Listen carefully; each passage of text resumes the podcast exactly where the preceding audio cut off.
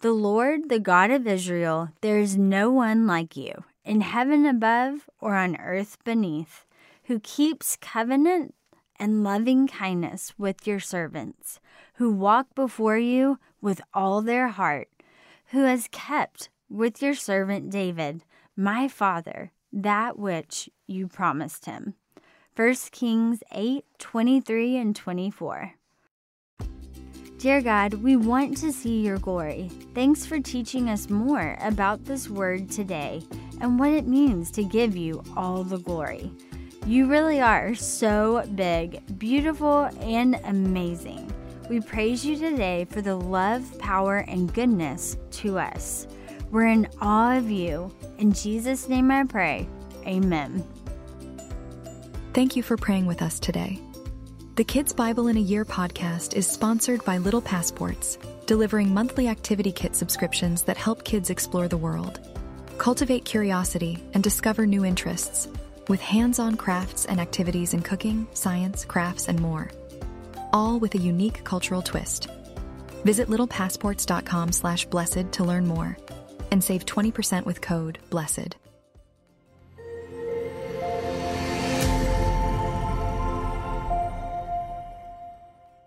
Solomon builds the temple of the Lord.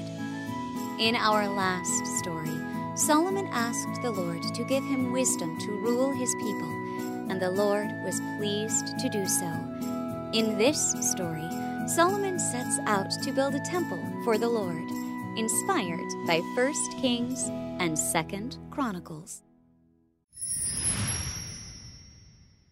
Hey everyone, it's Julia Sadler here. Thanks for joining me today for the Kids Bible in a Year podcast. In today's story, King Solomon and God's people are working hard and celebrating big. And it's all about God's temple. We will also talk about an important word and how it describes God. So let's dive in and listen. In 20 years, Solomon built a palace for himself and a temple for God. The temple was the most important thing Solomon constructed. God had told Solomon's father, David, that David would have a son who would be king, and that his son would build the temple. Solomon was king, and he was David's son. Now God was fulfilling his promise to David, and Solomon was fulfilling God's desires. When Solomon first announced he was building the temple, he told Hiram, the king of Tyre. King Hiram was a friend of Solomon's father, and Hiram had helped David build his palace. Solomon decided to build the temple because his kingdom had no enemies, and they were in a time of peace. Solomon asked King Hiram to send over materials and people to help build the temple. King Hiram was greatly pleased to hear that Solomon was building a temple for God, and he sent Solomon the supplies and people to help. Between the Israelites and the people Hiram sent to help, there were hundreds of thousands of people contributing to build the temple. Solomon began to build the temple during the fourth year of his reign. The temple was built at other sites, and when the pieces were completed, they were brought to the temple site. Then the pieces would be put together. When the temple was completed, it was magnificent. No stones could be seen inside the temple because it was covered entirely with cedar wood. The most important part of the temple was the place called the Most Holy Place, and inside was entirely covered in gold. Solomon had so many riches and gold as a king that even the tools and other pieces inside of the temple were pure gold. Once the temple was completed, King Solomon summoned all the elders, chiefs, priests, and leaders from all the tribes of Israel. The last piece Solomon needed for the new temple was the Ark of God. While the priests carried up the Ark of God, King Solomon and the other people sacrificed so much that they lost count. The Ark of God was placed in the most holy place, a room covered in pure gold. When the priests left the most holy place, a great cloud filled the temple of the Lord. The cloud was God's glory. His glory was so mighty that the priests could not perform their duties. After Solomon saw God's glory fill the temple like a cloud, he blessed the assembly of Israel and declared to them, Praise God! He has fulfilled his promise to my father David by giving me the throne and allowing us to construct the temple. Praise God! There was an altar, and at the altar, Solomon spread out his hands to heaven. Solomon declared a prayer of dedication to God and said, There is no one like you, God. You fulfilled your promise. Nothing can contain you, God. God hears our prayers. Forgive us when we do wrong. And when we turn away from our sin, teach us the right way. When Solomon finished his prayer of dedication, he turned back to the assembly of Israel and praised God again. For two weeks, Israel had a festival, and when they finally went home, they were so joyful. The people were glad about what God had done for David, Solomon, and Israel. It took Solomon seven years to complete the temple, and 13 years after the temple to build his palace. God appeared to Solomon again and reminded Solomon As long as you follow me, your kingdom will stand. But if you disobey me, your kingdom will fall.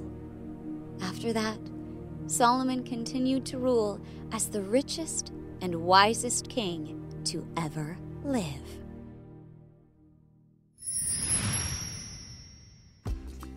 Amazing. What a great day for Israel. But how did they get here? Remember when David wanted to build God a temple, a place where his presence would be and his people could worship him? God told David that it wasn't time yet, but that David's son would actually be the one to build the temple. And that time was now. Israel was in a place of peace with no fighting or enemies trying to destroy them. And God, like He always does, kept His promise to David. We heard today how hundreds of thousands of people brought supplies and helped build the temple. And when it was finished, it was quite a sight to see. You could even say it was spectacular to look at. But the most important part of the temple was what we call the most holy place, or the Holy of Holies. It was in that little room where God's glory would live. Glory. That's a word we hear a lot. But do we know what it really means? The Bible says that when God's glory filled the temple as a great cloud, it was so powerful that the priests couldn't even do their jobs. It's like everyone froze in awe and amazement. The word glory actually means worthy of praise. It feels big, beautiful, and just amazing to see. It's something that captures your attention and makes you feel wonderful inside. Now, God's glory, that's a whole other story. God's glory is so big and awesome that it's hard to describe in words. His glory is really his character, who he is, and his incredible love that can sometimes overwhelm us. But the fullness of God's glory is something you won't experience until you get to heaven one day. And when you do, you won't believe how amazing it is. When Solomon blessed the people and dedicated the temple to the Lord, he was sure to remind everyone of God's glory. He reminded the people that this was not about the king, or the people, or David, or anyone else, but God alone. Even though Solomon was the one who organized and built the temple with lots of help, he knew that God deserved all the glory. That's something we should never forget. Sometimes in life, it's easy to want glory for yourself. If you score the winning goal, receive loud applause for your solo, or get a super great report card, it's easy to think it's all because of you. But in those times, remember King Solomon. He was the wisest and the richest king of all time. Yet he stopped to tell everyone that it was nothing he had done. It was all because of God. As today's story ends, I just love the picture of Solomon spreading his hands to heaven at the altar and saying with great passion, There is no one like you, God. Can you just see it? And after all that excitement, no wonder Israel wanted to have a party for two whole weeks.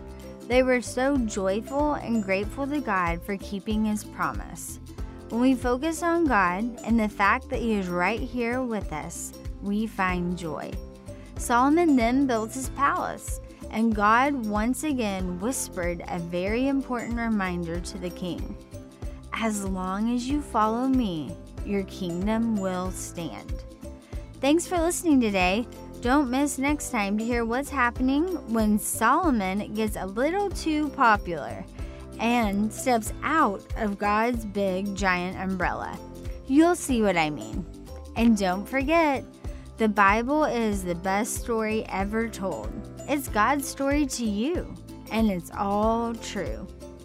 If this podcast brought you joy and seems like a valuable tool for kids and parents alike, don't hesitate to share it with someone you care about. Thanks for listening to Pray.com's Kids in a Year. For more inspiring stories and wisdom to last a lifetime, download the Pray.com app for free today.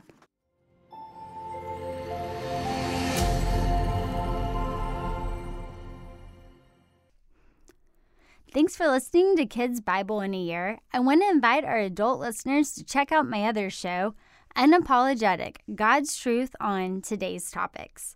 It's unfiltered, important, inspiring, and we have awesome conversations and amazing guests such as Candace Cameron Bure, Vice President Mike Pence, Dr. Robert Jeffress, Shannon Bream, Maddie Prewett, and so many others. We are helping you have conversations that empower you to have bold faith in a broken world. You'll be excited, inspired, and encouraged in your faith as you check out Unapologetic. Remember that you can tune in wherever you get your podcasts and on pray.com.